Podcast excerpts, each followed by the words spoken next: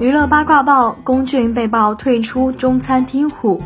姚安娜方强行炒 CP，因不满遭拒绝。最近呢，据爆料，龚俊要退出中餐厅虎，原因竟然是姚安娜方要强行和龚俊炒 CP，遭龚俊方拒绝，节目组颇为为难。最终，龚俊方表示要退出节目录制。其实早在官宣二人加盟新一季中餐厅的时候，就遭遇到了网友们的群嘲，呼吁龚俊不要和姚安娜炒 CP。当时两人也是捆绑在一起营销宣传，引起了粉丝们的不满。毕竟二人的身份处境都大不相同，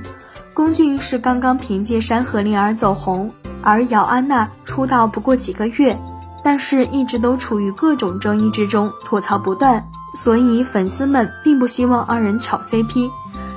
在如今这个时代，炒 CP 成为了各种影视作品、节目惯用的手段。在今年播出的爆款剧中，CP 不断，从《赘婿》到《司藤》，再到《长歌行》，基本上都是靠着 CP 的热度带动整部剧的关注度。而在影视作品之外，又让这些 CP 频频参加各种综艺节目，延续 CP 的热度。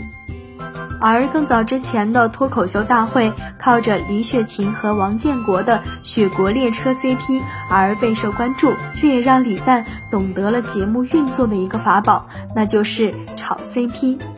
其实从整个 CP 的诞生到发展，可以看到都是无意为之，客观存在逐步发展的结果。但是到了如今，却不再是观众推动，而是节目有意为之，甚至是为了热度，自己都开始主动炒 CP 了。这显然已经背离了初衷。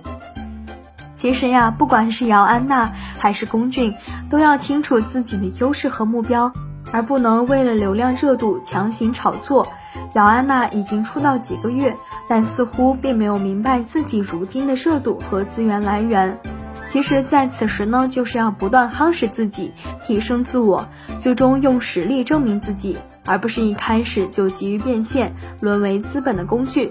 而作为工具，也要有着清晰的目标，坚定初心，戒骄戒躁，利用好如今的流量优势，